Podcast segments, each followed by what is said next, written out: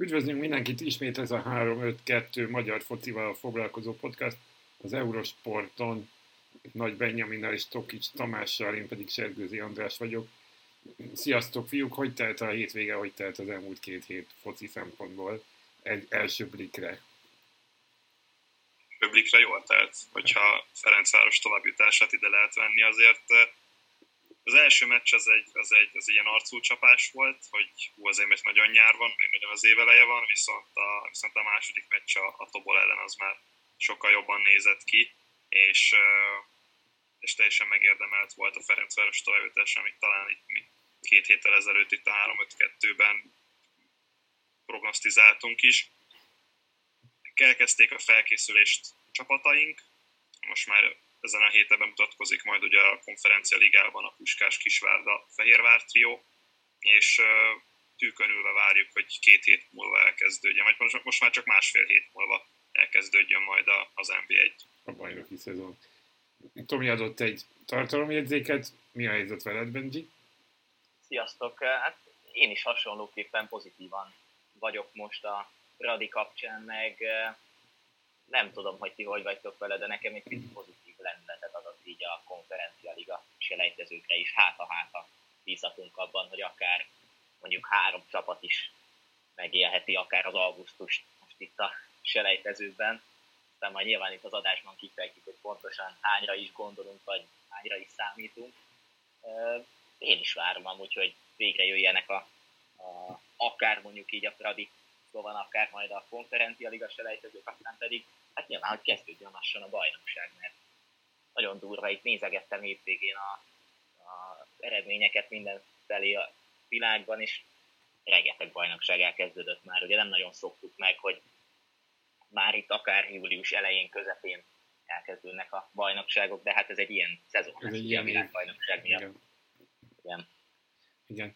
Igen. Már valóban már a szomszédországokban is megkezdődött, de mi beszéljünk inkább a hazaiakról. Ugye a Ferencváros az első PL csoportkörön túl van. Az első mérkőzés Kazaksztánban 0-0-val zárult, hát ez szerintem, ha van idényelei meccs, akkor ez tipikusan az volt, de majd mindjárt megbeszéljük részletesen. A visszavágón viszont gulítottak a miénk egy ötöst, elég hamar meg volt az első gól, nagyon jól szállt be az új igazolás Adama Traoré is, és végül 5-1 lett a vége, ami azt mutatja, hogy a, a Freddy azért valóban komolyan gondolja azt, hogy hogy, hogy, hogy legalább az Európa Liga csoportkörében ott legyen ismét, de akár ki tudja, meg fogjuk nézni majd a következő fordulókat, akár a bajnokok ligájában is. Mit lehet elmondani azon kívül az első meccsről, hogy, hogy valóban ugye sokat utaztak, hosszú repülőút, viszonylag ismeretlen környezet, szóval nem, nem egy olyan meccs, amiről ugye álmodik minden focista, hogy Észak-Kazaksztánban július közepén játszon egy, egy olyan meccset, aminél azért élesebbeket szeretne, még ezen a szinten is valószínűleg így gondolkodnak, de mi lehetett a két meccs közötti nagy különbség oka, hogy látjátok? Ez lehet, hogy nem szeretnének, de ez volt most a helyzet, amit, amit meg kellett oldani a Ferencváros játékosainak, meg a, meg a szakmai stábnak. Hát igen, a jetlag az érezhető volt a játékosokon, szóval alapból ketté fogjuk bontani a két mérkőzést, de, de szerintem a, a második volt, és hát én reménykedem abban, hogy a második mérkőzés volt a Ferencváros igazi arca, az első meg a gonoszi kertestvér, mert tehát egy, egy borzalmasan impotens, enervált, ingerszegény játék volt az, amit az első mérkőzésen láthattunk, nem csak a Ferencváros, egyébként a Toböl csapatától is. Egy újabb közhelyel élve ugye lövésből lesz a gól.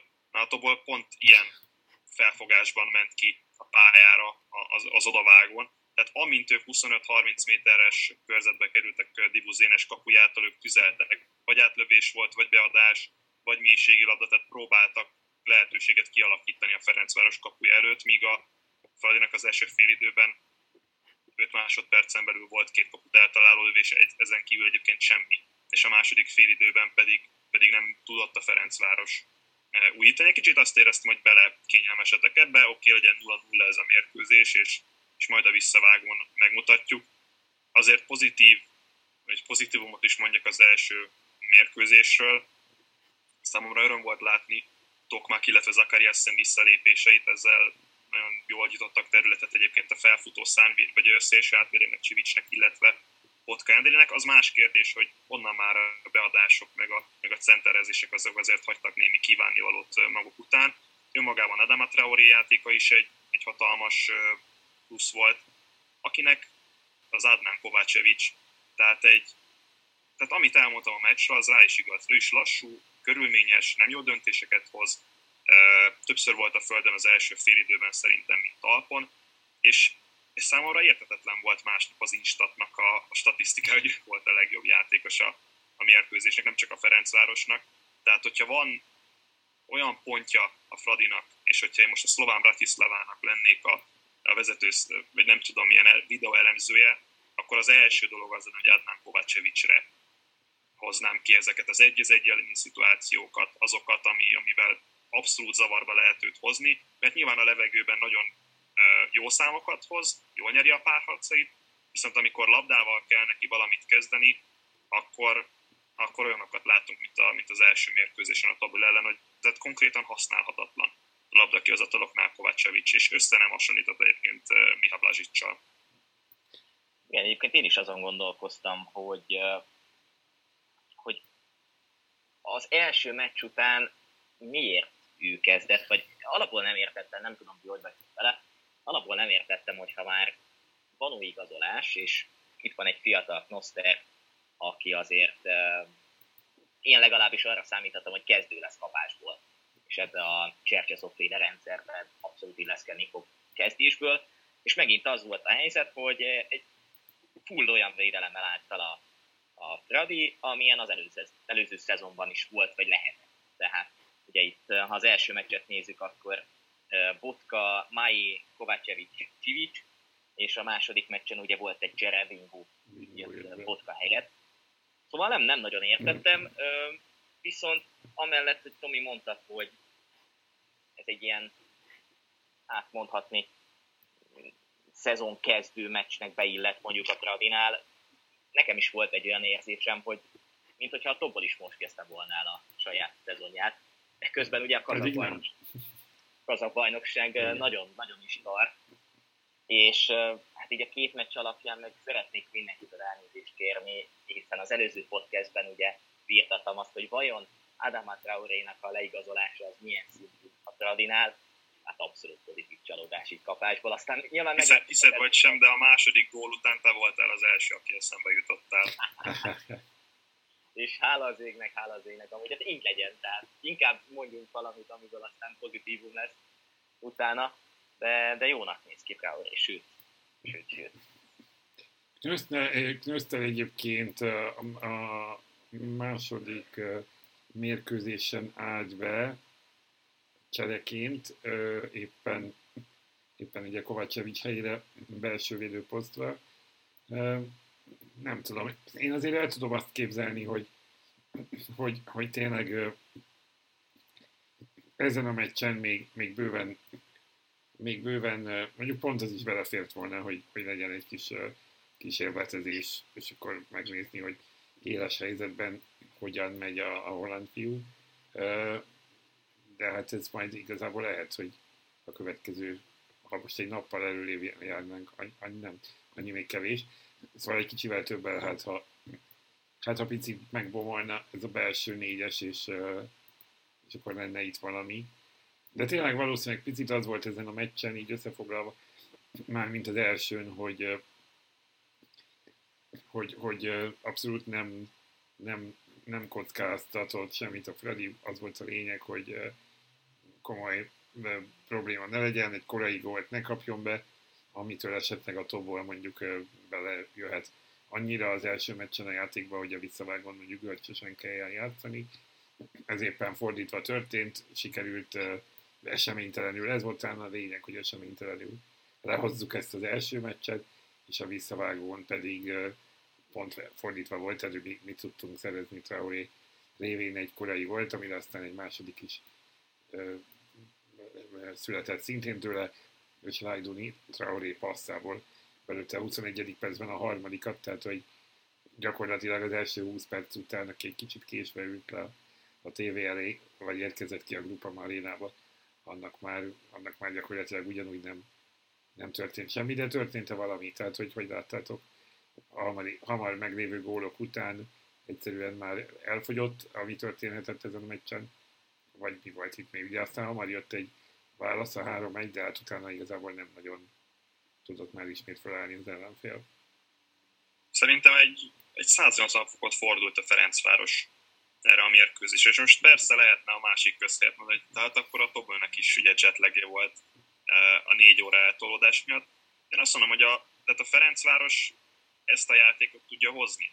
Lüktető, támadó felfogású, magas nyomás alatt tudta tartani a tabot, és kijöttek azok a különbségek. Egyébként, ha most ránézünk, hogy 5-1 az eredmény, egyébként szerintem ez, ez egy reális különbség a két csapat között, mind tudásban, mind a játékosok minőségében. Tehát ha valaki nekem azt mondja, hogy ez a párharc 5-1-jel fog zárulni, a két meccses párharc 5-1-jel fog zárulni, akkor én azt mondom, hogy ezt, ezt én leokézom, tehát én, én tökre, tökre egyet tudok ezzel érteni.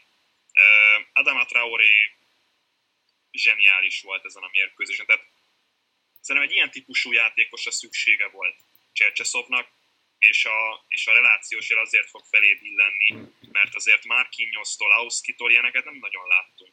Tehát, hogy keresztbe mozog, elviszi a védőt ezzel a mozgással, Boli is egyébként hatalmasat javult a, a, a, a visszavágóra, persze a második gólnál ő úgy szerepet játszott azzal, hogy kicsalogatta az egyik belső védő, egyik kazak belső védőt, Tokmak is fantasztikusan futballozott, Lajduni teljesen megérdemelten szerzett volt, és ugye nem, ne, vagy említsük meg Basszeit a második fél időben duplázni tudott, és szerintem még a Ferencváros nincs hogy ötöd, de, de itt még azért több volt is szerezhetett volna ezen a mérkőzésen, tehát kontrollálta. Nem érezted azt, hogy a Tobölnek egy, egy másodpercnyi esélye lett volna ezen a mérkőzésen. Tehát hogy persze szereztek egy gólt, hozzáteszem, Kovácsevics nem lépett ki szerintem elég határozottan, vagy nem lépett vissza a, a gólszerző Szergejevre elég határozottan, de ezt most zárójelben jegyzem meg.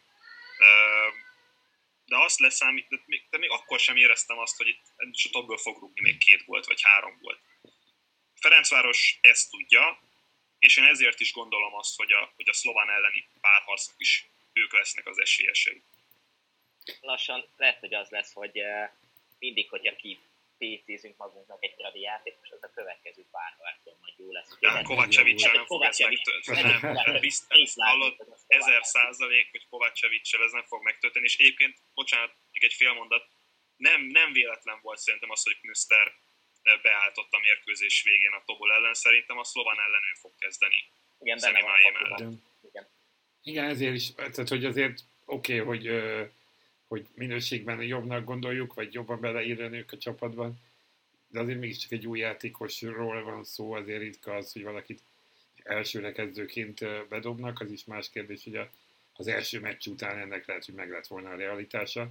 Uh, igen, ezért mondom, majd igazából hamarosan okosabbak leszünk, de akkor térjünk rá esetleg, vagy van-e még itt valami, amiről én, én még annyit, én még annyit emelnék ki, hogy uh, hogy az látszik így az új igazolások kapcsán és a csatárhoz kapcsán, hogy előjött most először talán az a helyzet, már az előző szezonban is lehetett azért ilyenre gondolni, hogy végre van valami harc csatárposzton, és, mm-hmm. és azért Passzeinek a beállása, és az, hogy duplázott, az azért Bolit is motiválhatja rendesen a következőkben. Szóval Szóval Cserkeszovnak megvan az a lehetősége, hogy két jó formában lévő klasszikus csatárt is cserélgethet itt a remélhetőleg bajnoki és európai kupa tekintetében, úgyhogy nagyon pozitív, nagyon nagy pozitívum volt nekem legalábbis Basszej, mert, mert eddig nem mutatott talán annyit,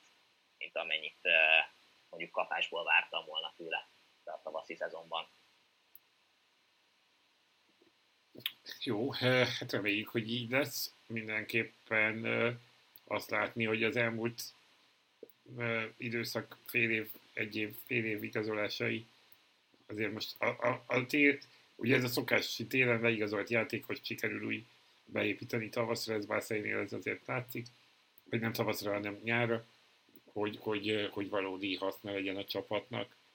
De térjünk át akkor a következő párharcra, ami ugye a szlován Bratislava elleni párharc lesz. Éppen 30 éve történt, hogy a szlován és a Ferencváros bajnokok ligájában találkozott egymással. Hát reméljük, hogy nem hasonló, nem lesz hasonló sem az eredmény, sem a pályán kívül történtek, akkor ott komoly tömegverekedés tört ki.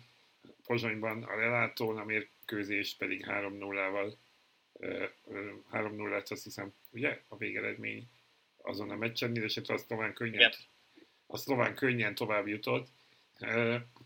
Most azért talán picit abból a szempontból más a helyzet, hogy a Ferencváros, a mostani Ferencváros azért erősebb, mint az akkori komolyabb nemzetközi tapasztalattal, a szlován Bratislavának pedig már elindult a bajnokság, igaz még csak éppen hogy.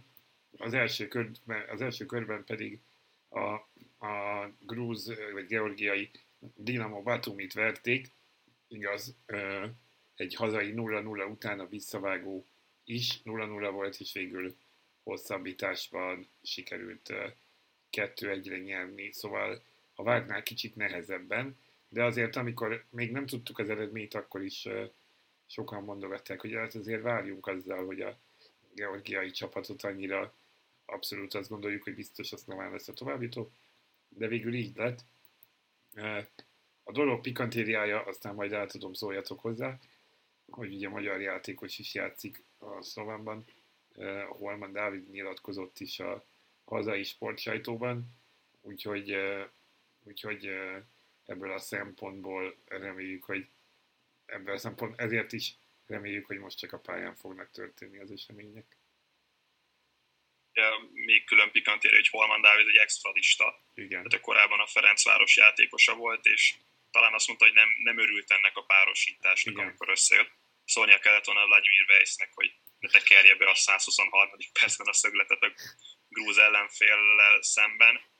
Um, ellentétes utat jár be szerintem a két csapat, hogyha most az európai szereplésüket nézzük. Az elmúlt pár évben inkább a Ferencváros az a csapat, amelyik eljut a csoport köré, míg a Szlován Bratislava az a csapat, amely nem be igazából az európai kupaporondon valamelyik csoportkörbe, és, és ugyan erősített a, a pozsonyi csapat, jött Juraj Kucka visszatért Olaszországból, aztán itt Jordi Csakvetadze a Belgiumból jött kölcsönbe, vettek kölcsönjátékos a, a Dinamo Kiev-től is, tehát hogy a Szolán Bratislavának is azért erősödött a kerete szerintem a nyár folyamán. Holman Dávid egyébként pont nem biztos, hogy ennek a haszonélvezője lesz, és akár távozhat majd itt a nyár későbbi ö, részében. Mondjuk ezt, hogy hova, azt nem tudom. Valószínűleg akkor hazatérne a, a magyar élvonalba. Lenne is egy tippem, hogy mondjuk a Honvéd lecsapna rá. De egyébként ez egy, ez egy, ilyen, ez egy ilyen bold tipp, ami elhangzik ebben az adásban, hogy hol van Dávid a Honvéd játékosa lesz augusztus 31-ig. Fölírjuk a kéménybe ezt is majd, igen. Tehát szó mi szó, szerintem a Ferencváros esélyesebb ebben a párharcban, és ezt most nem azért mondom, mert hú de pozitív vagyok, meg hú de úgy látom a dolgokat itt a 5-1-es visszavágott követően, hogy a Ferencváros abszolút esélyes, hanem mert jelen esetben szerintem ez a realitás, hiszen az a csapat, amelyik el tud jutni egymás után három szezonban is, vagy a Bajnokok Liga csoport körébe, vagy az Európa Liga csoport körébe, az igenis esélyesként váratja ezt a csatát. A Szlovánnal kapcsolatban azt kell megjegyezni, hogy azért az elmúlt időszakban nem nagyon megy nekik a lövés, és a helyzetek kialakításával is problémáik voltak az elmúlt hetekben. Ugye két végén rendezték az első fordulót, kikaptak az újonc otthonában 2-1-re, Holman Dávid szerezte egyébként a szépítő volt büntetőben azon a mérkőzésen, és hogyha megnézzük, három tétmérkőzés, eddig három rúgott gól, rendes játékidőt tekintve pedig egy, és az is büntetőből, tehát a, tehát a szlovánnak azért közel sem alakult annyira simán eddig ez a e, idény kezdet, mint mondjuk a Ferencvárosnak, és az, hogy hazai pályán kezd a Fradi, az szerintem még egy plusz előny lehet, és, és nagyon motiváltak lesznek a játékosok, hogy egy polccal azért magasabb szintről kaptak ellenfelet a második körbe, és, és hogyha ezt a fordulót túléli a Ferencváros, akkor már biztos, hogy valamelyik európai kupának a csoportkörében láthatjuk össze. Érdekes egyébként az, hogy három meccs ugye itt a utóbbi számoljunk szűk két héttel, és mind a három meccsen egy teljesen, egy, egy teljesen másfajta felállással küldte pályára a csapatot Vladimir Weiss. Ugye volt az első Dinamo Batumi elleni meccs, ahol egy, ugye a három meccs alapján vegyes felállás volt, azok a játékosok is játszottak, akik aztán a visszavágon is játszottak, de azok is, akik most a bajnoki meccsen kaptak lehetőséget. Szóval kíváncsi vagyok, hogy, hogy megint kapunk egy ilyen vegyes csapatot, úgymond, vagy, vagy az a csapat fog játszani. Annak a magja fog játszani, akik itt a Dinamo Batumi elleni visszavágon is játszottak. Ebből a szempontból egy picit talán könnyebb dolga van a Kradinak, hogy, hogy van egy összeszokottabb felállás, és azért itt is meglátszik az, hogy olyan eget-rengető változások nem történtek itt az átközolási időszakban a, a keretet tekintve, szóval ez előny lehet mindenképpen. Én azt mondom, hogy, hogy ennek a párharcnak nem hogy torony magas, de, de nagyon nagy esélyes a Fradi. És, és nem csak azért mondom ezt, mert, mert itt az utóbbi évek azt mondatják, hogy egy-egy ilyen párharcot meg tud nyerni ez a csapat, hanem az is, hogy, hogy a szlovák bajnokságnak a, az Európában elfoglalt helyét, azt, azt talán a magyar alá tehetjük, és ezt látjuk itt az Európai Kupa szereplések kapcsán is, tehát nem csak a szlovára gondolva, de sajnos a dacnak sem megy úgy az Európai Kupa sorozatokban, ahogy mondjuk minden szezon elején várják azt a szurkolók, ebből a szempontból is esélyesebb szerintem a Fradi. Én egy ilyen volt tippet mondok, kettős győzelemmel jut tovább a Fradi. Mondom, nem, nem érzem egyszerűen most olyan erősnek ezt a szlován, mint mondjuk lehet, hogy éreztem volna tavaly ilyenkor. Mert tavaly ilyenkor egyébként ők is az Európa Konferencia Ligában játszottak. Az olimpia, eh, bocsánat, a PAOK, a Kopenhága és a, hát a meglepetésbe bekerülő Gibraltari Lincoln volt a csoport ellenfelük. Mm. Igen, és talán nem, nem is jártak messze, hogyha jól emlékszem a továbbjutástól a csoportban. Hát két győzelem, két döntetlen, két vereség, de ezzel a harmadik helyen végeztek, így aztán nem jutottak tovább. Szóval van azért európai ö, tapasztalata csoportszinten is a, a, a szlovánnak, de úgy egy kicsit úgy tényleg úgy haloványabb. 2019-20-ban a Covid előtti évben voltak ezelőtt utoljára a csoportkörben. Ez a 20-21-es év, amikor a miaink a bajnokok ligájába kerültek, az nekik elég hamar véget ért, ott két selejtezőkört mentek, de mind a kettőben kikaptak, szóval rögtön kiestek hamar. Úgyhogy, úgyhogy valószínűleg egységesebb egy, és erősebb csapatnak tűnhet a Ferencváros. Én azért a kettős győzelmet tudom, én vagyok hármunk közül mindig a legpesszimistább, úgyhogy ezt, ezt, ezt, ezt bevállalom most is, de a, a, a továbbítást mindenképpen, de azt gondolom, hogy egy hazai, egy hazai győzelem után valóban egy kicsit valószínűleg rálép a fékre, vagy nem nyomja annyira a gázt a visszavágón a Freddy, és megint a, egy kicsit az lesz, hogy húzzuk. Nem az, hogy húzzuk ki, ez így hülye szó, de hogy, de hogy menjünk biztosra, és, és legyen meg simán a továbbjutás. Nyilván a Fradinek nem áll jól, hogy meg nem is fogja betolni a buszt, tehát nem erről beszélek, hanem, hanem hogy, hogy nem, nem cél az elődemonstráció. Úgyhogy ezt, ezt érzem, de majd meglátjuk. Mm, van-e még a szlovánnal kapcsolatban valami, vagy, vagy menjünk egy körrel tovább, mert hogy ma hétfő este veszük fel ezt az adást, úgyhogy már tudjuk a, a, a továbbiakat.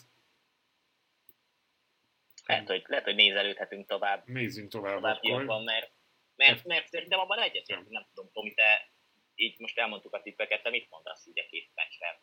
Mondjuk, ha kéne tippelni, kettős győzelem, egy győzelem, egy döntetlen, vagy hogy, hogy lesz így? Hát én, én inkább annyit mondanék, hogy nem kap volt a Ferencváros ebben a párharcban, szerintem ez, mm. ez legyen az én tippem és uh, most ez kettős győzelem lesz, vagy két döntetlen, vagy, vagy egy győzelem, egy döntetlen, az már lényegtelen. Szerintem nem kap volt a Ferencváros ebben a párharcban. De azt nem látod reálisnak, hogy nem is lő, nem? Azt nem látod. Annyira viszont erősnek látom, hogy azért lő. Igen. Szerintem itthon nyer a, nyer a Ferencváros idegenben most, hogy döntetlen vagy, vagy, vagy győzelem az, az, az most így, az, azt, most, azt most nem merem megtippelni. kell látnom az első meccset ahhoz, hogy, hogy, hogy a másodikról is tudjak mit mondani. Oké. De akkor behúzzuk azt, mondjuk, behúzzuk azt, hogy behúzza a Fradi, és a folytatásban pedig az FC Zürich, illetve a Karabag, Karabag párharc győztesét fogja kapni. Ugye svájci ellenfél volt már a közelmúltban, ami annyira nem sült el jól a Young Boys ellen, nem sikerült a, a BL playoffból a csoportkörbe jutni, hanem akkor az Európa Liga lett a végállomás. A, a Karabag azeri csapat pedig hát volt már magas polcon, de mi a helyzet velük most? Ők ugye az azeri bajnokok. Egyáltalán hogy látjátok ennek a párharcnak a sorsát először, talán csak így érintőlegesen beszéljünk róla, csak azért, hogy tudjuk azt mondani, hogy mi lehet utána. Csak még ennyit hozzáteszek, a Karabag ugye az előző BL selejtező körben a, a, a lengyel Lech Poznánt verte, ami szerintem azért egy kicsit meg, meglepetés, főleg az 5-1-es visszavá, visszavágó végeredmény. A Karabag nem, tehát ők már voltak BL csoportkörben, tehát pont a Róma, Chelsea, Atletico Madrid féle csoportban ők voltak a negyedikek. Ugye az első azari csapat, amely bejutott a bajnok ligája főtáblájára. Szerintem az egyébként egy, egy szorosabb párharc lesz, mint a Ferencvárosé. Az FC Zürich nagyon össze lett rakva az előző szezonban, nem hiába nyerték meg a, a svájci bajnokságot, úgyhogy azért egy Bázelt, Young boys sikerült megelőzniük, noha nyilván ott azért voltak edzőváltások az előző szezon elején. Viszont én a Karavagot sem tartom egyébként esélytelennek ebben az összevetésben, pont, a, pont az előbb említett Legpoznan lenni mérkőzés miatt. Igen, az az 5-1 az, az nagyon jól nézett ki, és, és ez egy kicsit így beáraszta a lengyel focit, hogyha lehet így mondani. A Twitteren van egy, van egy fiók, amit követek, és ott azért leírták, hogy a lengyel labdarúgás nem a legszebb napjait éli, és hogy, és hogy ez az 5-1-es vereség, ez csak a jégheg csúcsa volt. Az aktuális bajnokcsapat 5 kap az azeri elsőtől, úgyhogy bárki is kapjon egyébként a Ferencváros, nem lesz, nagyon nem lesz egyszerű feladat, és én, és én bemondom azt, hogy a Ferencvárosnak lehet, hogy a harmadik mm, selejtezőkör lesz a végállomás, amennyiben tovább jut a Szlovan ellen. Én azt mondom, hogy, hogy egyik csapat sincsen most olyan állapotban, sem a, sem a Karabak, sem pedig a Zürich, hogy megoldhatatlan feladatot jelentsen. Én, én azt mondtam volna, lehet, ha ezt az adást mondjuk egy héttel ezelőtt vesszük fel, és akkor derül ki az, hogy, hogy a Zürich potenciális ellenfél lehet, hogy, hogy hú, igen, azért kemény csapat lehet, de a Young Boys elleni 4 0 bajnoki vereségből kiindulva, ugye az első fordulót rendezték hétvégén a svájci bajnokságban is, nem nagyon tűnik egy összeszedett csapatnak ez a Zürich. Ugye egészen sok változás volt egyébként a csapatban náluk, például akár csatárposzton érkezett egy 33 éves Santini, távozott az az Assan Sissé, akit egészen sokáig, még az NB1-ben is elképzelhető játékosnak, nagy igazolásnak tartottak volna, de végül is a Lecséhez igazolt. És gyakorlatilag a Zürichet így keretet tekintve onnan ismerhetjük, hogy ugye van egy gnontójuk, aki az olasz válogatottban már lehetőséget kapott. Mm, én azt mondom, hogy talán egy fokkal esélyesebb a Varabag ebből a szempontból, de hogy az a Lech Poznan elleni 5 az ilyen szinten mérvadó, hogy azt lehet-e inkább az ő nagy győzelmüknek a számlájára írni, vagy inkább a Lech Poznan hát kvázi gyengeségének, mert azért látjuk azt, hogy mind a szuperkupa döntőben, a lengyel szuperkupa döntőben, ahol kikaptak 2 0 mint pedig a bajnokságban, ahol szintén egy 2 0 vereséggel kezdtek. Szóval, szóval nem biztos, hogy az a mérvadó. Érvekes lesz akármelyik csapat is jut tovább ebből a Bradislaván párharcból. Én azt mondom, hogy lehetett volna erősebb ellenfél, úgyhogy, úgyhogy boldogak lehetnek szerintem a Bradi szurkolók ebből a szempontból.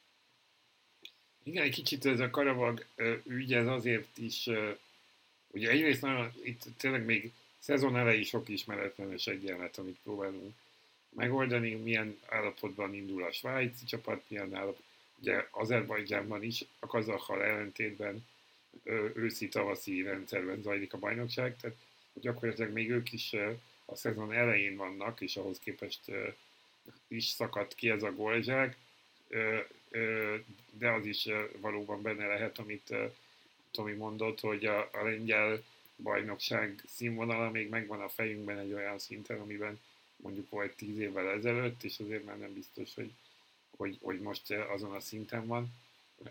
És ebből a szempontból, és meg még az, amit hozzá akartam tenni, hogy, hogy nagyon olyan, tehát hogy el, elutazni Azerbajdzsánba körülbelül akkora túra, mint elutazni Kazasztánba, most ha ez egy sokkal jobb csapat párosul, akkor az egy, az egy kellemetlen ügy lehet. Tehát, hogy akkor bele lehet szaladni valóban ilyen késbe, egy Poznannál nagyobb ö, szinten jegyzett, vagy magasabb szinten jegyzett csapatnak is. Ha nem is 5 egybe, de annyiba, hogy hopp, hopp, sikerült kiejteni egy.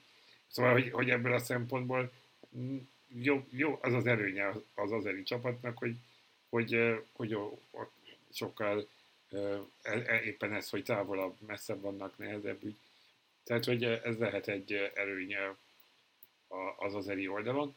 Mm, úgyhogy, de, de valóban egy kicsit nehezen megtippelhető, ahogy mondtátok, és az is igaz, hogy volt, már nem emlékszem, de mi, mi volt még itt ebben a csoportban, de amikor először, még a sorsolás előtt ránéztem, akkor egy kicsit felsziszentem, hogy azért könnyen lehet, noha így is lehet, hogy itt lesz a végállomás, de ennél könnyebb, biztosabb végállomást is el tudtunk volna képzelni a sorsolás alapján. Ugye jöhetett volna bajnoki ágra Rokabi Hajtó olimpiához továbbjutója. Igen. Tehát kaphattunk volna egy Dinamo Zágrábot, és kaphattunk volna egy olimpiához. Magyar szempontból. Igen. Hát, hát lehet, hogy ebből a, lehet, hogy ebből a biztos. Három párharcból a legkönnyebb a Varabak Valóban. Aláírom. Ezt aláírom. Jó, jó. Akkor akkor meglátjuk, reméljük, hogy meglátjuk, illetve reméljük, hogy a BL-ágon fogjuk meglátni, úgyhogy eh, innen folytatjuk majd. De térjünk át az, az Európa Konferencia Ligára, mert a második körben megkezdi három magyar csapat is a, a, a majdnem azt mondtam, hogy a menetelését, szóval megkezdi a szereplését. Abból a szempontból, tudja. Abból a szempontból tényleg sikersztori a dolog, hogy most már mind a három csapat e- a második körben kezdi, ugye tavaly még voltak elsőfordulós meccsek is, úgyhogy valamennyi, valamennyivel könnyebb lehet a helyzet, de annyiban azért nem könnyebb a helyzet, hogy, hogy hát szegény Puskás Akadémia járt megint a legrosszabbul. Az ellenfél ugyan a Vitória Gimáres, a portugál bajnokság hatodik helyezettje volt tavaly, ahol ahol egy nagyon fiatal csapattal fog találkozni, sok portugál U20-as és U21-es válogatottból áll, gyakran adnak föl a nagy portugál csapatoknak, viszont van egy magyar játékosuk is, ez a 20 éves kapus Bence Antal, aki hát honnan máshonnan, mint az MTK U17-es csapatából érkezett külföldre. Nem tudom, beszéljünk-e erről, vagy pedig azt látjuk, hogy ez igazából a tisztes helytállás. Várhatunk-e többet? Akkor inkább így kérdezem. Várhatunk-e többet a puskástól, mint a tisztes helytállás? Mm, szerintem egyébként nem, tehát amennyire itt most lefestett, nyilván van benne uh, igazság, meg, meg sok, sok olyan dolgot mondtál, ami megállja a helyét. Viszont azt ne felejtsük el, egyébként a Vitoria Gimaresnél edzőt váltottak, sőt, tehát nem nem edzőt váltottak, hanem konkrétan a, a sikeredző Pepa lemondott egy héttel a párharcot megelőzem, mert hogy konkrétan nem fizették meg a kulcsembereket igazából a, a, az igazgatóságnál, és emiatt nagyon sok kulcsjátékos távozott. A nyár folyamán Oscar Estupinyan, Rohinja, Rafa Suarez, vagy éppen egyébként Ricardo Quaresmát is említhetjük, bár Ricardo Quaresma de közel sem nyomott, nyomott már annyit a latba, mint az imént említett három játékos. És egy kifejezetten olyan csapatról beszélünk a, a Vittorio Gimares esetén, melynek azért a színvonalán emelni tudott Pepa, tehát mondhatjuk úgy, hogy egy kicsit ilyen Marco Rossi szindróma hm. helyzet állt fel ennél a csapatnál, tehát a Vittoria Gimares simán ki tudta harcolni egyébként a, a nemzetközi kupaindulást jelentő hatodik helyet a portugál bajnokságban, úgyhogy egyébként Pepa ugye egy évvel korábban egy másik csapattal, a Passos Ferreirával érte el ugyanezt a sikert. Úgyhogy igazából ez egy nagyon érzékeny veszteség és egy hatalmas érvágás a, a Puskás ellenfelével kapcsolatban, hogy Pepa felállt a kispadról, viszont ami megint nem szól a, a Puskás Akadémia mellett, az az európai mérlegük. Eddig három párharcot vívtak meg, és csak egyszer jutottak tovább ebből, de hogyha lebontjuk öt mérkőzés, mert ugye a Amárbia elleni uh, egymeccses párharcot vesszük még a Covid időszakból, akkor egy győzelem, egy döntetlen és három vereség. Tehát a, a Puskás Akadémiával kapcsolatban én tavaly nagyon-nagyon sokszor hoztam fel azt a kritikát, hogy egyszerűen nem játszanak támadó futballt. És amikor Hornyák Zsolt megnyilatkozta tavaly évelején Ferencvárosi, Ferencváros elleni idényítót megelőzően, hogy ha, ez a csapat nem támadó futballt játszana, akkor nem én ülnék a kispadon. Hát ez egy, ez egy nagyon rosszul első, tehát ez nem jól öregedett ez a mondat, mert konkrétan a Puskás Akadémia annak köszönette a bronzérmét, hogy, hogy azért elég sokat bekkelt a meccseken. Talán a második vagy harmadik legkevesebb labdabirtoklási százalékkal rendelkező csapat volt tavaly a Honi elvonalban a, a Puskás Akadémia. Érkezett Lamin Poli, a csapatból megtartották az iráni csatárt Závit is, ettől golzáporosabbak lesznek a, puskás meccsei? Hát szerintem nem.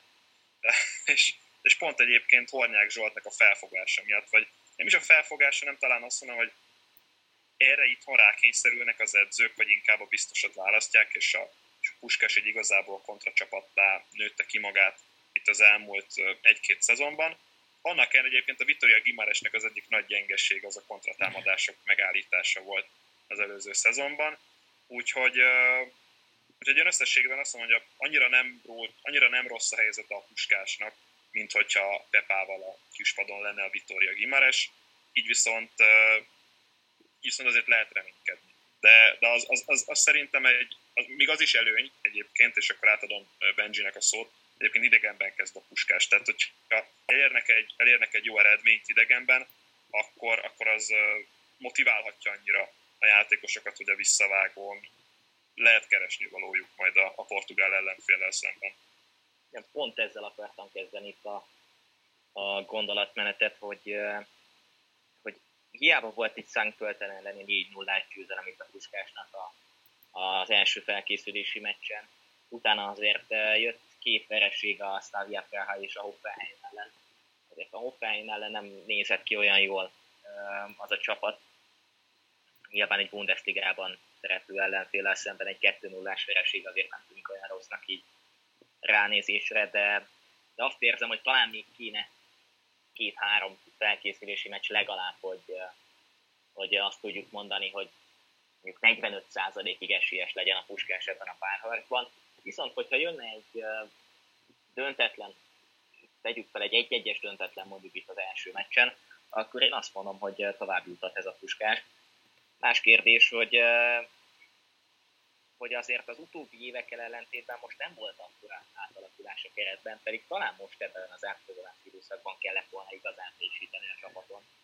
Mert, mert azért a támadó poszton Koli nem biztos, hogy egy tehát, tehát azt mondom, egy jó megoldást nyújthatna, de kiindulva abból, hogy itt az utóbbi időszakban Libor Kozák hiába érkezett, azért olyan nagyon nem remekel, Záhedi különösképpen nem remekel, tehát azért nem volt olyan csatár ebben a csapatban, aki... De, de bocsánat, tehát ez azért összefügg azzal, amit, amit Hornyák Zsolt játszik ezzel a csapattal, tehát nyilván... Igen, igen, igen, igen.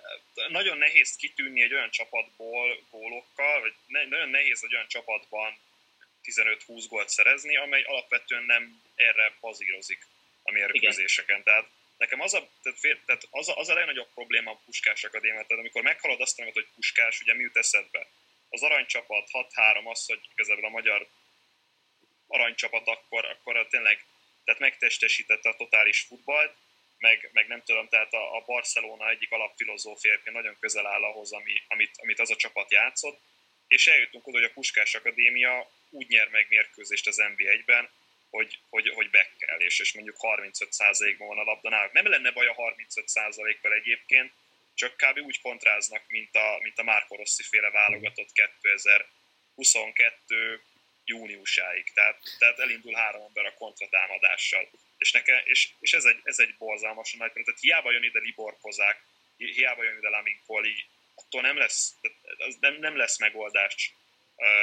Itt, itt, itt rendszer szinten kell megoldást találni erre a problémára, és egyébként még csak, csak egy picit reagálok arra, amit mondtál, szerintem pont, hogy egyfajta takarítás indult el a, a Puskás Akadémia, tehát nem kapkodnak azzal, hogy leigazolnak 5-6 játékost, és megpróbálják őket majd beépíteni, most elküldték a Libor Kozákot, elküldtek nagyon sok játékost, akinek lejárt a szerződése, és próbálnak minél kevesebbet beletenni a, a, a puzzle-be, hogy, hogy, hogy talán egyfajta állandóságot próbálnak elérni ezzel a csapatnál.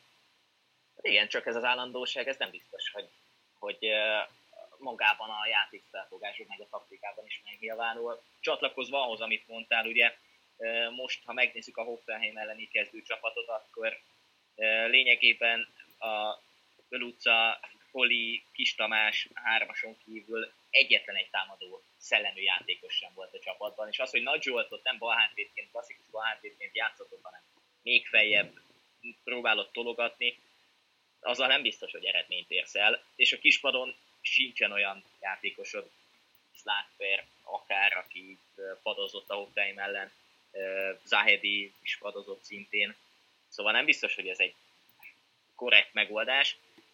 Mm, ebből a szempontból nem tudom, hogy, hogy melyik arcát mutatja a puskás, de, de itt az első meccs, furcsa ezt mondani, de itt az első meccs fogja eldönteni ennek a párharcnak a sorsát. Már csak azért is kérdés is, hogy melyik arcát, mert hogyha van ennyire underdog, akkor egy magasabban jegyzett ellenfélnél talán, vagy hát nem tudom, szóval hogy ott még kevésbé valószínű, hogy, hogy uh, főleg idegenben föladna egy ilyen, egy ilyen pozíciót.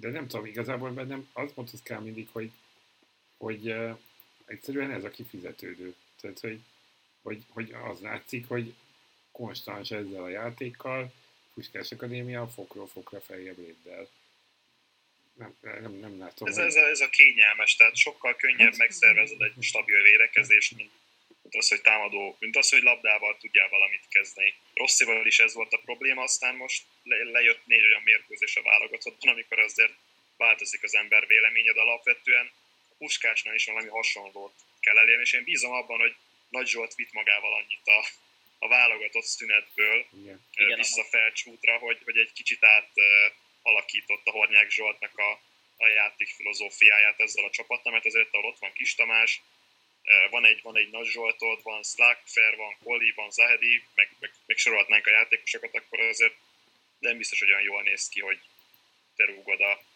negyedik, ötödik legkevesebb volt a, a bajnokságban. Mm-hmm. Jó, ö, meglátjuk mi lesz. A Ford rekord tegyük hozzá, hogy a továbbjutó Hát ha az előbb azt mondtuk, hogy a legkönnyebb ellenfelet kapta a Freddy lehetséges ellenfelet az esetleges folytatásra, akkor itt egyértelmű, hogy a, a legnehezebb a hajduk split a harmadik fordulós ellenfele. Az innen tovább jutó csapatnak az a hajduk split, amelyik most csatlakozik a, a partiba, tehát hogy mármint hogy a harmadik fordulóban fog majd csatlakozni, úgyhogy úgyhogy, úgyhogy e, ez a következő lehetséges körnek a, a helyzete. Ma akarunk-e valamit a Hajduk Splitről, vagy menjünk tovább Kisvárdára? Szerintem menjünk, menjünk a Kisvárdára. Menjünk Bocsánat, tovább, mert Bence, hogy helyetted is döntök, Igen. de... Hát igazából annyi, hogy a, a másik hat ellenfél az egy fokkal könnyebb lett volna talán a Hajduk Split, de Igen. nem biztos, hogy... Az, az a helyzet, hogy nem biztos, hogy ez, ez érdemel szót, mert tényleg, tényleg nem, nem feltétlen a puskás ennek a Pimares elleni párharcnak az esélyese. Meg egyébként is van még bőven témánk, ugye a Kisvárdát vehetjük, ami egy újabb kazak párbajt fog hozni. A Ferencváros után a Kisvárda is kazak ellenfelet kap, és a helyzet az, hogy ők teljesen, ha azt mondtuk, hogy a Puskásnak a nemzetközi rutinja, hát ott inkább negatív, de a Kisvárdának meg gyakorlatilag semmilyen. Ebből a szempontból talán még nehezebb a megítélése annak, hogy mi fog történni. Ráadásul új edző van, ugye a csapatnál Török László személyében, akinek elég minimális az NBA-es tapasztalata. Történt egy kapuscsere is, ami esetleg meghatározó lehet még, és távozott Prenga, aki szintén, ugye Bumbáról már a múltkori adásban beszéltünk, tehát azért vannak mozgások a Kisvárdánál is, de edzőt cserélt az ellenfél is. Egy olyan csapatról beszélünk, akik a tavaly a csoportkörig jutottak ebben a sorozatban. Szóval nincs azért könnyű helyzete a Kairat Almatival a Kisvárdának sem. Ezek közül ti, hogy helyeznétek el a serpenyőt azokkal kapcsolatban, amiket mondtam, vagy esetleg új szempontok alapján most kibújik belőlem a belső Bozsik Péter, de hasonló játéke őt képvisel a Kairat Almaty, mint a Tobol. A Tobol negyedik helyen áll a kazak bajnokságban, a Kairat Almaty pedig a hatodik helyen a, a, a kazak bajnokságban, és akkor most a belső Bozsik Péter az kimúlt. Nem nagyon jó, hogy mondta az edzőváltást. Micsoda? Nem tartott sokáig. Nem tartott sokáig, igen. Próbálom elfolytani magamban ezeket, a, ezeket az érzéseket. Igen, ugye Kuran Berdie három per öt védős játék hadrendről váltottak négy védős felállásra. Egyébként pontosan ugyanaz játszolott le, mint egyébként a Tobolnál, mert egy hasonló formációváltás ment végbe az elmúlt hónapokban. És ezért azt sem felejtsük el, hogy ezt a Kariatal, vagy a Kariatalmatinál is nagyon komoly problémák vannak pénzügyileg elsősorban, ugye az elnököt börtönbe zárták tavasszal, emiatt azért a, a játékosok jobbik fele az, az távozott, vagy pedig távozóban van az ellenféltől, Kisvárda ellenfelétől, viszont, hogy megint visszajöjjünk Magyarországra, azért a Kisvárda is komoly kulcsembereket veszített el itt a, a nyár folyamán. Bumba Prenga és Lombó Dávid már szóba került, és Lazár Csirkovics is, aki tehát konkrétan a két legfontosabb láncszemét elveszítette a, a Kisvárda a nyár folyamán a védelem belsejéből, ott azt szerintem teljesen kell építeni, és, és én egyébként nem látom a Kisvárda helyzetét annyira rossznak ebben a párosításban. Mondanám azt, hogy, hogy talán tovább is jutott a Kisvárda ebből a páracból, és csak azért mondom ezt, vagy nem csak azért mondom ezt, mert tavaly év végén lenyögtem egy olyat, hogy szerintem a Kisvárda fog legtovább menetelni az Európa Konferencia Ligában a, a, a három csapat közül, de, de valóban belelátom, az a szakmai munka, amit felépített az elmúlt jó egy évtizedben Révész Attila, szerintem megsüvegelendő. Most nyilván az anyagi vonzatáról itt lehet vitatkozni meg, hogy miből sikerült ezt végül is létrehozni ott a, a, a ukrán-szlovák-magyar határtól nem messze. Viszont el kell ismerni, hogy azért ennek a munkának a gyümölcse most az, hogy kilépett az európai kupaporondra a Kisvárda, és, és úgy várhat egy, egy Karját Almaty elleni páratot szerintem, hogy nem, nem lehet leírni egyértelműen azt, hogy a Kisvárda ki fog esni ebből a párosításból. Hát most ebből a szempontból lehet, hogy én vagyok a negatívabb, de nem nagyon érzem ebben a csapatban a továbbjutást most. Az előző szezonbeli Kisvárda abszolút esélyesként indult volna most ennek a párharcnak, de még így, hogy a, az Almaty volt eligazolt az a Ricardo Áldas, akinek a távozását pont most a, a mai hétfői napon jelentették be, távozott Gorászki, valamint Goragovszki, két másik kulcsember is.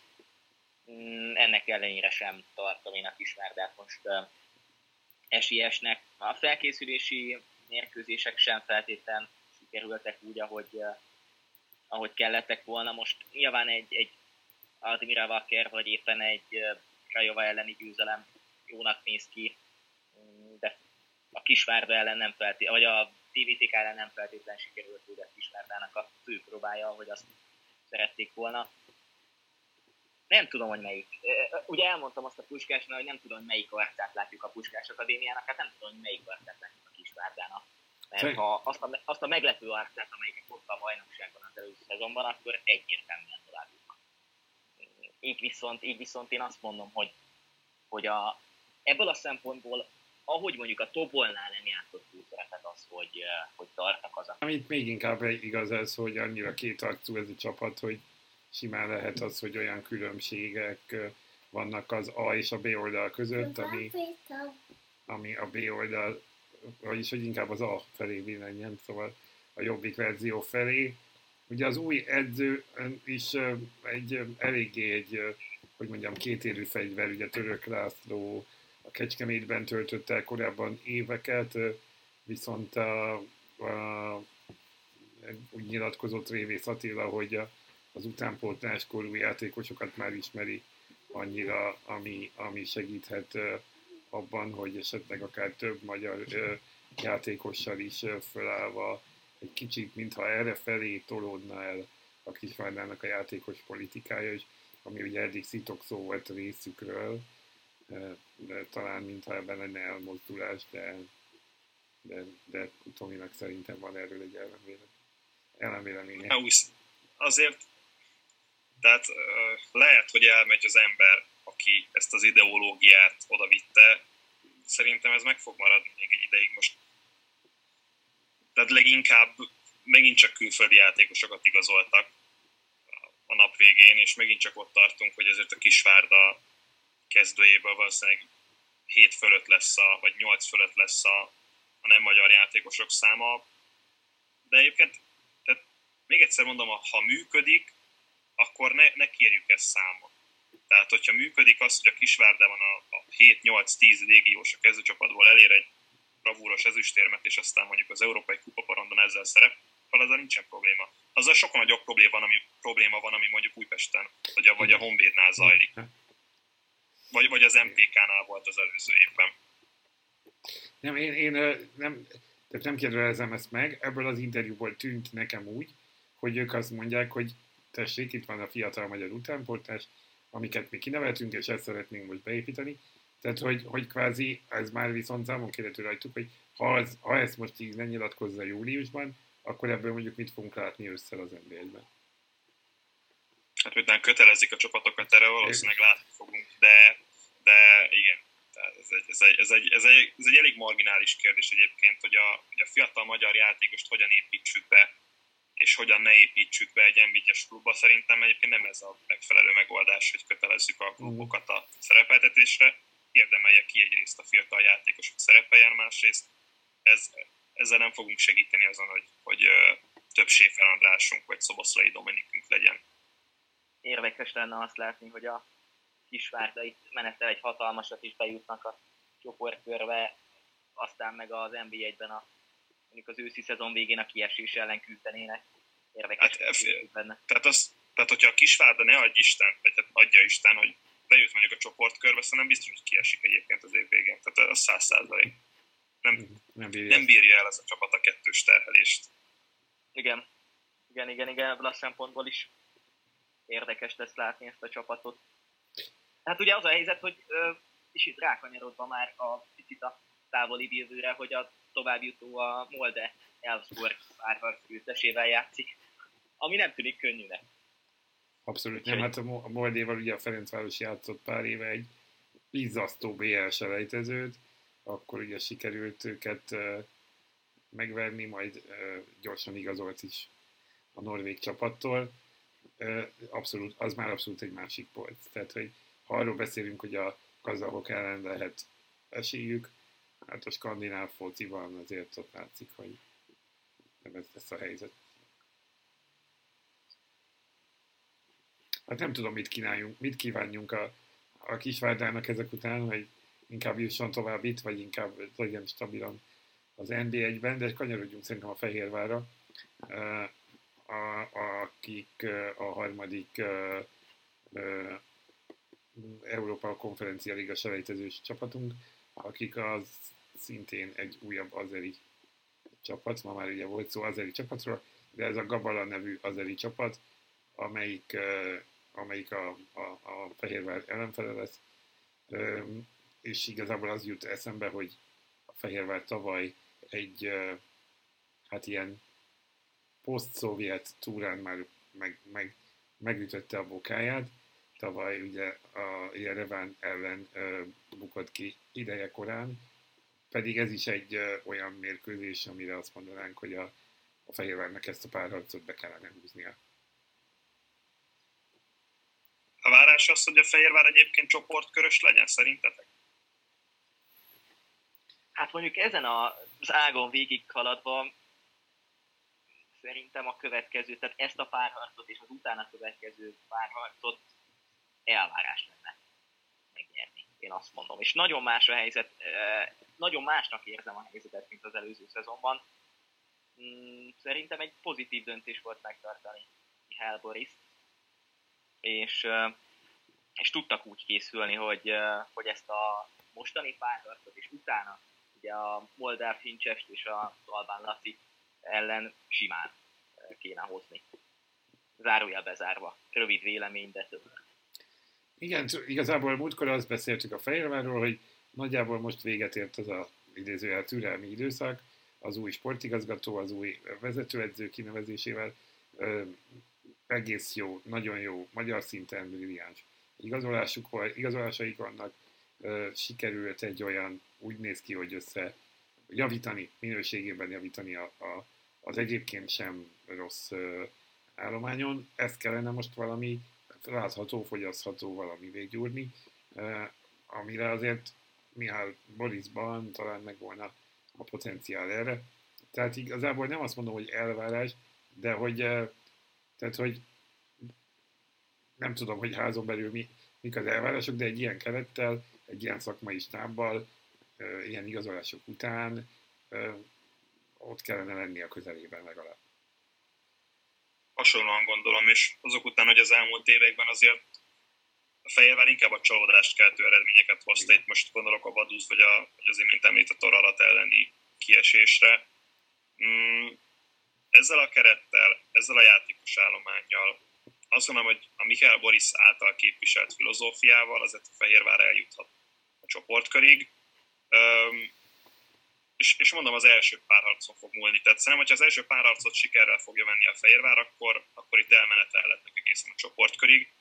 Uh, hogyha könnyen veszik az akadályt, akkor, akkor én szinte biztos vagyok benne, hogy, a, hogy ez akkora lökést fog adni a, a, a fehérvári csapatnak, hogy, hogy egészen a csoportkörig meneteljen. Egyébként most ez nyilván magánvélemény, de ez, ez foglalkoztat most legkevésbé engem a, a négy kupacsapat közül, éppen a Fehérvár mit fog elérni, nem azért, mert ne, ne érdekelne egyébként a, a Fehérvár eredményesen, meg szurkolok nekik nyilván, csak, csak úgy érzem, hogy a, a négy párosítás nézve ennek kellene a legsimábbnak lennie magyar továbbítás szempontjából. Az az összeg, amit a Fehérvár csapatába beleöltek, azok a játékosok, akik igazoltak, az, hogy letette a garast Saló István Mihály Boris mellé, ez számomra azt sugalja, hogy itt, itt, itt össze kell álljon. Tehát itt, itt, itt nem lehet rossz megoldás, mert akkor, akkor megint előről kezdik Igen. ugyanazt, amit az elmúlt két évben, és, és megint az lesz, hogy a fejevel le fog csúszni a dobogóról, viszont ez, ez a nem csak Mikael Boris szállásába e, kerülne, hanem, hanem Sallói Istvánéba is. És abból a szempontból szerintem jó lehet az esélyünk ebben a, a párharcban, hogy azért a Gabala nem feltétlen jelent olyan, képvisel olyan színvonalat, mint mondjuk a Barkabag, a felkészülés szempontjából olyan sok meccs nincs is a lábaikban. A Gaziantep ellen játszottak egy 2-1-es vereség volt ott a, a, a vége. Ugye az előző mm, bajnokságot a negyedik helyen zárták. Tehát, hogy megint, megint az a helyzet, hogy igen, nem, nem látom reálisan, hogy hogy, hogy lehetne ebből kiesés. Aztán a tavalyiból kiindulva persze tudjuk, hogy bárhogyan lehet, de, de, de most nem, nem ezt érzem ennél a csapatnál. Most egy picit, ahogy Tomi, te is mondtad, megnyugvást érzek, aztán, aztán lehet, hogy persze teljesen más lesz, de, de én azt mondom, hogy tovább kell jutnia, nem csak ebből a párharcból, hanem a következőből is a, a Bidinek. Oké, okay. legyen ez a, az Európai Konferencia Liga blokkunk végszava. Tehát akkor mondjuk esetleg még egy tippet próbáljunk be betenni, tehát a háromból 0-1-2-3 továbbjutás. Egy. Legyen kettő, mert mindig én vagyok az optimista. Legyen kettő. Azt mondom, hogy a Vidi és azt mondom, hogy a Puskás Akadémia. Hmm. Én is kettőt mondok, de én a Vidit és a, és a Kisvardet. Próbáljuk meg. Meglátjuk, ezt is felírjuk. És már mindent megígérek, hogy felírok, de majd egyszer valahol ki is, ki is fog kerülni valahol. Külön, külön, de mindegy, térjünk rá. Utolsó témánk kicsit az átigazolási piac. Ígértük, hogy mind hárman hozunk egy-egy nevet aki, aki az átigazolási piac elmúlt két hetének magyar szempontból története, és én akkor kezdem is, hogy megbeszéltük Ádám Martinnal, akiről beszéltünk az előző fordulóban, és akkor ugye még nem tudtuk, hogy mi lesz a sorsa, csak annyit tudtunk, hogy hát szeretne valami jó kis ö, ö, európai ö, bajnokságba ö, távozni, akkor már ugye lehetett tudni, hogy a, az angoloknál bevezetett pontrendszer miatt a championship mint álom, az szinte kizárt, hogy összejöjjön, nem, nem jöhet össze. Végül a dél-koreai bajnok Hyundai, nem fogom tudni pontosan mondani a nevét a csapatnak. Ulsan Hyundai. Ulsan Hyundai, köszönöm. Lett a befutó, amire az első reakciók ugye igazából azok voltak, hogy ó, hát megint sikerült eligazolni a világ végére, és megint sikerült megint a pénz győzedelmeskedett, de aztán egy kicsit a dolgok mélyére nézve hamar kiderült első jel, ugye Márko Rossi volt, aki azt mondta, hogy szerinte ez, ez egy jó igazolás volt, mert hogy a Hyundai csapata hasonlóan kedveli az ilyen robusztus játékosokat, mint Adam Martin is, a csapat is viszonylag sok volt Ázsiában pedig meghatározó csapatról van szó, akik a bajnokság mellett a bajnokok ligájában is vitézkednek. Szóval, hogy egy olyan csapathoz kerül, amelyik, amelyik akár lehet szakmailag is fejlődés, tehát az ő skilljeit is erősítheti, illetve hát a, mondjuk ki akár lehet egy, egy mondjuk pont a, a championship ez nem jelent ugróleszkát, hiszen ugyanolyan utolsó kategóriás a dél-koreai bajnokság is, mint a magyar, tehát pluszpontokat így nem fog tudni szerezni ebben a pontrendszerben, de arra biztos jó, hogy megerősödve újabb, hogy mondjam, a CV-ében újabb referenciák ott legyenek. Mm, hogy látjátok ezt a helyzetet? Fog-e innen is visszakerülni a válogatott? Azért itt az is szempont, hogy, hogy mm, egy-egy ilyen rövidebb ablakra, válogatott ablakra visszautazni, tehát itt már önmagában logisztikai kérdés is, ahogy az MLS-ből is azért úgy gyakran eltűnnek az egyébként jól teljesítő, időközben jól teljesítő játékosok, onnan is azért úgy nehezebb bekerülni a válogatottba. Szerintem először reagálva az átigazolásra teljesen megérdemelte Ádám Martin, kitett magáért az elmúlt másfél-két évben, a, hogy, hogy megérdemeljen egy ilyen szerződést, és most lényegtelen az, hogy ki mit mond, milyen anyagi vonzata van, labdarúgókról van szó, nekik ez a munkájuk. Nyilván, hogyha olyan ajánlatot kap egy, egy dél-koreai csapattól, ami, amire alá kell írni, vagy mert ez egy lehetősége van. Tehát érdekes volt, tehát az fel sem merült az emberekben, hogy nem volt más lehetőség Ádám yeah. Martinnek, vagy a, vagy a felmerülő lehetőségek közül volt jobb ennél. Uh, és itt nagyon sok mindent be lehet vonni, hogy szakmai megfontolásból, vagy, vagy, a, vagy a pénz miatt teljesen mindegy. Ádám Martin megküzdött ezért, és, és egy teljesen megérdemelt összeget fog biztos azért kapni, hogy az Ulsan Hyundai játékosa legyen. Felől most vannak kétségem, egyébként be fog-e válni ez az igazolás, de, de még egyszer mondom, Ádám Martinék meghozták ezt a döntést, és hogyha Marco Rossi így is számít rá, akkor ez neki csak egy, egy plusz motivációt adhat. Viszont ugye a válogatott kérdés az, az, az, azért ez egy most elég komoly lesz, hiszen Adam Martin, főleg az angolok elleni mérkőzésen nagyon jól szállt be, és nagyon nem mindegy, hogy ő milyen önbizalommal megy bele egy ilyen mérkőzés. Ugye az angolok ellen egy nagyon magas színvonalú magyar válogatottat láthattunk, de mi van akkor, hogyha Ádám Martinnak nem megy a góllövés, úgy hívják be a válogatottba, és a válogatottnak sem megy majd annyira jól a, a, az ősz folyamán, vagy akár a következő tavasz folyamán. Szóval erre azért mindenképpen tehát az azért, azért óva intenék mindenkit, valószínűleg nem fog 31 gólt lőni majd a, majd a dél-koreai bajnokságban Adam Martin. De talán egy 10 gólt elérhet szerintem, és az elég lehet ahhoz, hogy azért a válogatott közelében ott maradjon.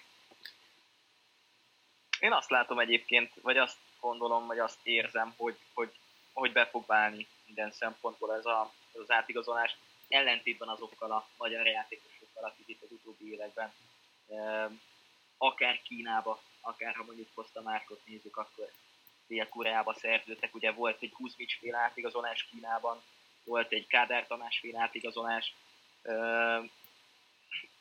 Én azt mondom, hogy, hogy stabil válogatott lesz ezen túl is, és, és működhet az a vonal, ami, amit a nyilatkozatokban is elhangzott, hogy a dél-koreai bajnokságból lehet tovább lépni akár erősebb nyugat-európai bajnokságokba is, nem feltétlenül az angolra gondolok. Mm, és ahogy Ádám Martin is elmondta, voltak érdeklődések persze, de ez az egyedüli komoly ajánlat volt. Most miért ne választotta volna ezt?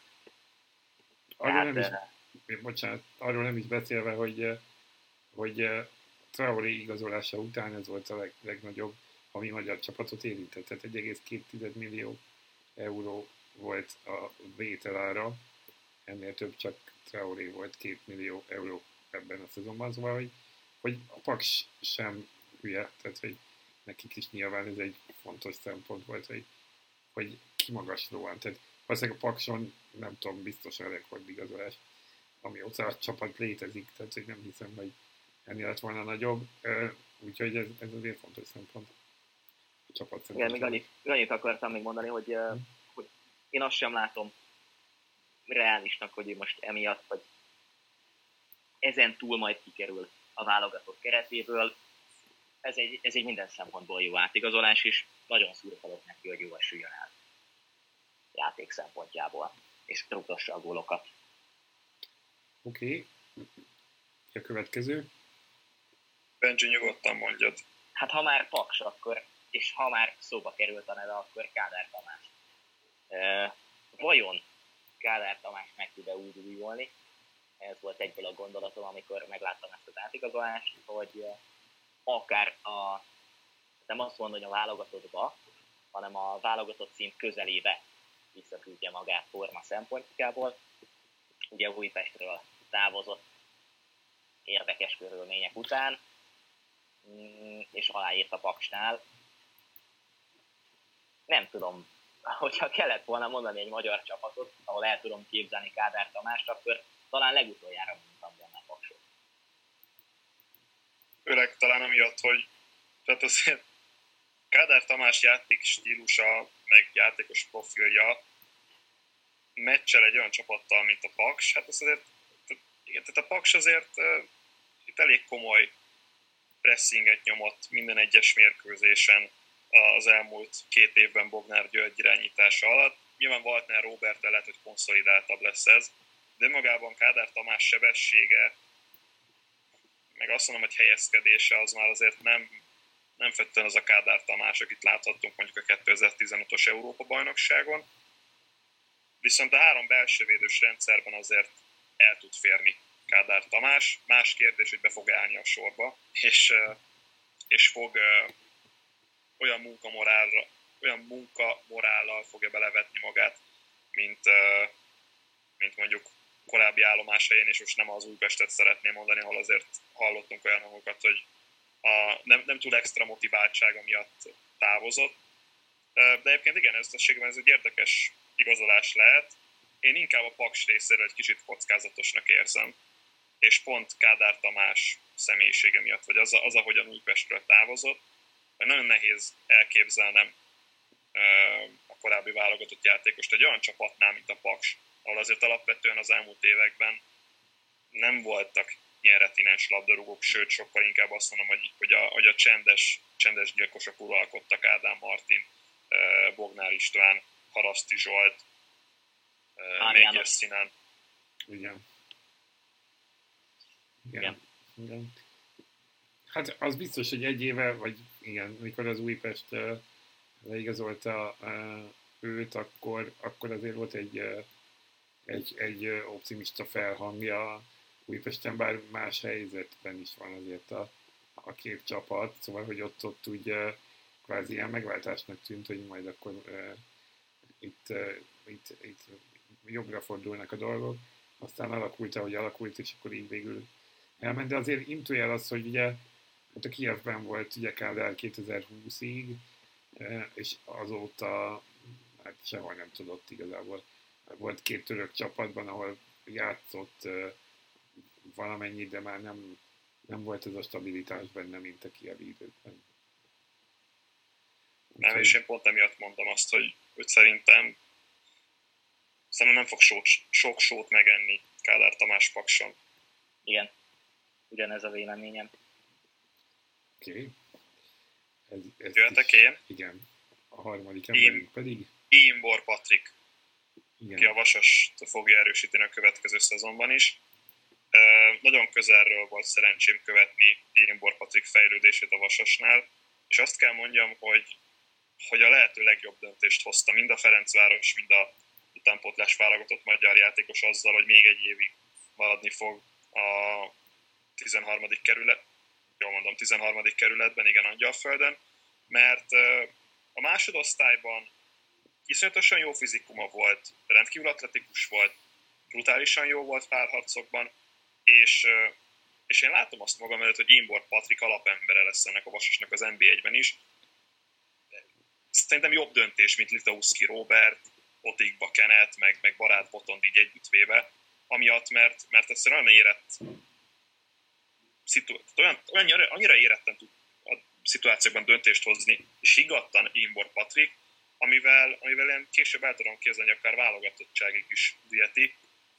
Szerintem a Ferencváros jól is döntött azzal, hogy pont a Vasasnak adta kölcsön, és nem más helyre. Ismerik őt, Kutor Attila be fogja tenni szerintem a csapatba az első pillanattól kezdve, és ami, ami talán a legfontosabb, hogy a lépcsőzetességet nézve most egy olyan csapatba kerül igazából Imbor Patrik, ami az NBA-ben szerintem meghatározó csapat lesz, és, és bebizonyít, bebizonyíthatja azt, hogy, hogy képes egy, egy NBA-ben is jó csapatban megállni a helyét. Szerint én éppen tartom azt, hogy, hogy a Vasas az év végén dobogóra fog állni az NBA-ben a ezüstérmes vagy bronzérmes pozícióban, és hogyha Imbor Patrik hoz egy jobb szezont, mint tavaly, akkor, akkor lehet, hogy nem Adnán Kovácsevicsel kell bohóckodni a nemzetközi mérkőzéseken, nem ott van Imbor Patrik, aki akár egy upgrade lehet ebből a szempontból.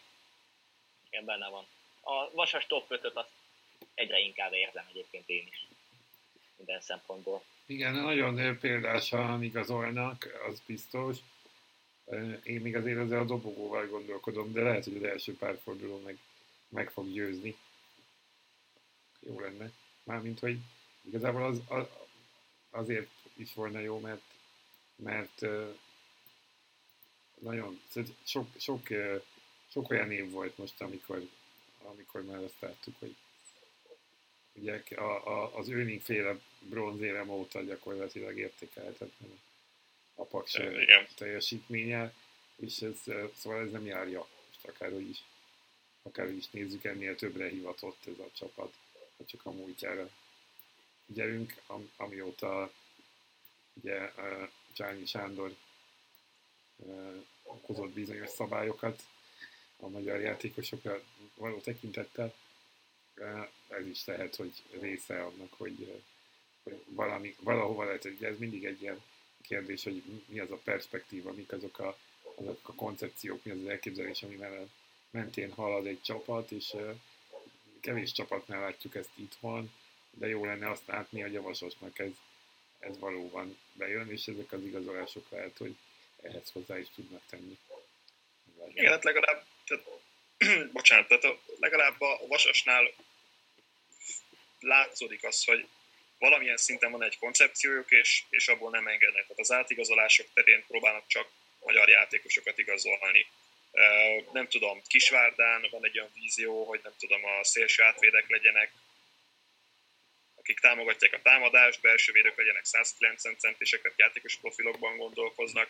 A Ferencvárosnál is van egyfajta felfogás, hogy 32 km per órás sebességnél gyorsabban tudjon futni az adott játékos. Tehát az a jó, amikor egy, amikor egy klubnál tényleg bármilyen szinten, de van egy, van egy elképzelés, és lehet, hogy ez a, a játékstílusban valósul meg, mint Pakson, lehet, hogy az a, az átigazolások terén valósul meg, mint a Vasasnál, vagy lehet, hogy a játékos profilok területén valósul meg, mint a Kisvárdánál, és én, és én, és én amondó vagyok, hogy az a csapat, amelyik nem tud eredményeket elérni, az, az részben ennek köszönheti, hogy, hogy nincsen egy, egy, egy valamilyen koncepció, valamilyen klubfilozófia.